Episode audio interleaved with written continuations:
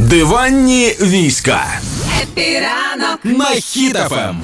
Так, привіт, котики Карпова, це я. І сьогодні це не просто диванні війська. Сьогодні це розслідувальна бригада, навіть я би сказала, оскільки провела невеличке розслідування, аби розібратися, звідки взялась ота сама славнозвісна фраза Доброго вечора ми з України, яка вже стала не тільки е, популярною серед пісень, але навіть і мерч різноманітний роблять, футболки з принтами і так далі. І виявляється, що давним-давно вже вона була сказана, лежала 8 років ця фраза в сусіках на VHS дисках, касетах, аби зазвучати. Е, Це виявляється музикант гурту Даха Браха. Його звуть Марко Галаневич. І в 2014 році вони гастролювали в Сполучених Штатах, вийшли на сцену. Власне, їх зняли. е, Зніма був ем, запис концерту, власне, і коли вони сіли, знаєш, цей момент, коли сідають музиканти тільки за інструменти, дівчата з гурту тільки там беруть це все до рук, тільки ось зараз налаштовуються. Е, Він нібито трошки вирішив на початку ну привітатися і трошки зайняти часу. Давайте послухаємо, як це було. Я Дахабраха from Ukraine, Київ.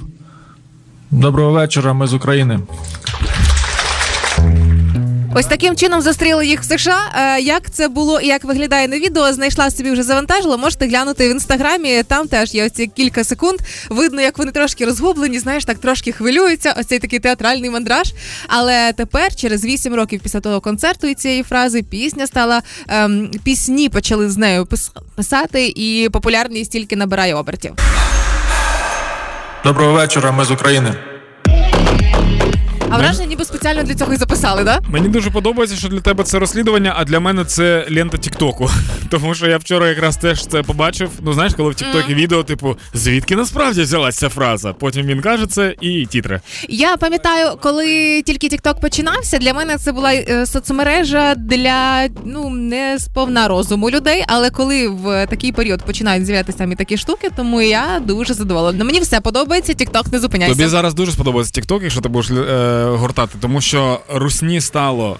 Ну, в мене взагалі її немає. Вона просто не попадається. Вимерла? Ну немає в Тіктоку. Так Е, мені попадається або хтось е, там іноземні, там шведи, не знаю, американці, хто такі, е, або українці, і українців дуже багато і дуже смішно. Там є дуже жорсткі жарти, але вони дуже смішні.